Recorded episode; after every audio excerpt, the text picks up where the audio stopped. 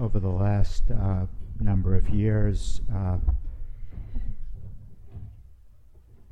as the research into neuroscience and related fields has grown, uh, you know, they've done research on the mind uh, and thinking, and essentially what the conclusion they came to was the mind thinks, as if we didn't know that. But it's really the you know the the term that is popular is you know thinking is the default state of the mind. That's what your mind does. It thinks. So you know in our practice we're not looking to not think. What we're looking to do is replace unskillful thinking with skillful thinking. So a lot of what we focus on in Dharma practice is abandoning unskillful thinking narratives that are imbued with aversion, desire, and delusion. We don't talk so much about training the mind to think in a skillful way. Uh, so that's what we're doing today. Uh, the questions about compassion and metta were really good. Uh, and, and, you know, as I said, it's really important to kind of understand these different qualities or attitudes that we seek to develop. Because if the mind thinks, like, what am I going to think about?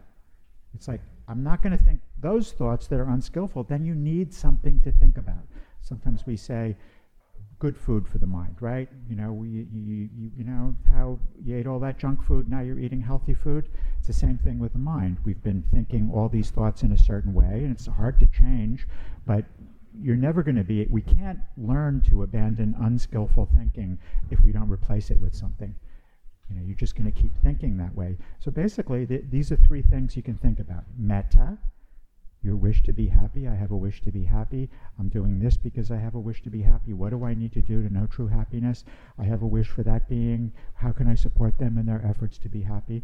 And all the various subsets of thoughts of metta, thoughts of compassion, which are basically thoughts that we engender in response to suffering, our suffering and the suffering of others.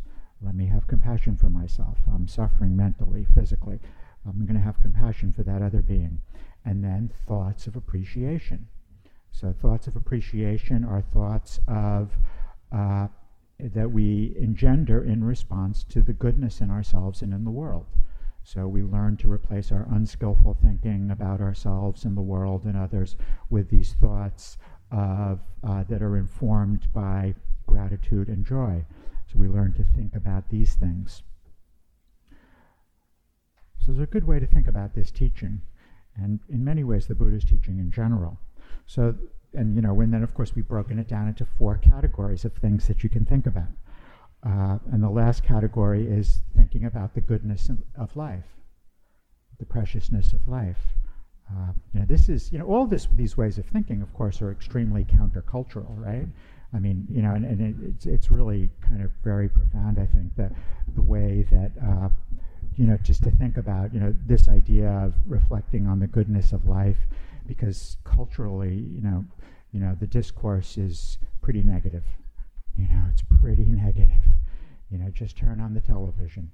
Uh, you're not hearing a lot about the preciousness of life. You know, and you know, mostly what you'll hear through the media or what people talk about is how crummy things are.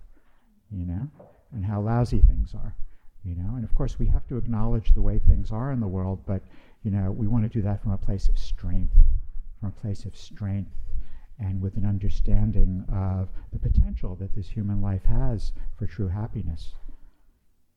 You know so we really we learn to replace those kinds of thoughts with thoughts that pertain to the goodness of life the preciousness of life this extraordinarily precious uh, experience that we have to be here in this human realm Many of us know that story the Buddha told, you know, to illustrate how precious taking a human birth is. The story of the blind sea turtle, the sea turtle that lives at the bottom of the ocean.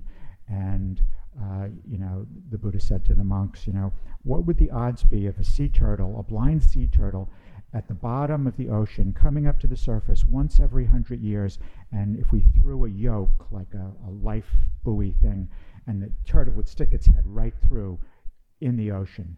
And the monk said, pretty slim, those odds, right, of that happening? You know, and he said, well, that's, that's, that's equivalent to the, the odds of taking a human birth. This is an extraordinarily precious and rare opportunity that we have to be here for this little bit of time that we're here. And this life offers us an opportunity for happiness. You know, we have, this is considered the most fortunate birth that there is to take a human birth. You could have been born as an animal. Uh, it's a pretty rough life, and you don't have the mental capacity at that level to develop uh, a, a, quality of true happiness. Uh, and the higher levels, you know, the Deva realms, they're just kind of feeling good and they don't really care that much about changing. The human realm is, is you know, the most opportune realm that we could be in, so we've been very fortunate to be here. So, in terms of doing this reflection on the blessing that it is to be alive, I kind of like to break it down into so more w- ways of thinking, right? So, one is just the general reflection on the blessing that it is to be alive. This is something you should you do in your morning sitting, but like at least once a day, at least once a day, as you're out there in the world navigating. You know, I know we're all we've got a lot of really important things to do, but we can take a few minutes every day just to remind ourselves of the blessing that it is to be alive. Another way of reflecting is to reflect on the blessing of this day that I have these 24 hours. That's a very classical reflection that the blessing that I have this day to live, I have these this 24 hours. Tomorrow, we don't know, but we have today. And then lastly, the reflection on this moment. What a blessing that it is to be alive right now, right here, in this moment. So, you know, these are just different ways that you can reflect. Uh, and I'll talk a little bit more about this in the closing talk. Uh, but let's practice with it a little bit now in the sitting. We'll sit for a little bit, and then uh, I'll give a closing talk and kind of talk a little bit more about this.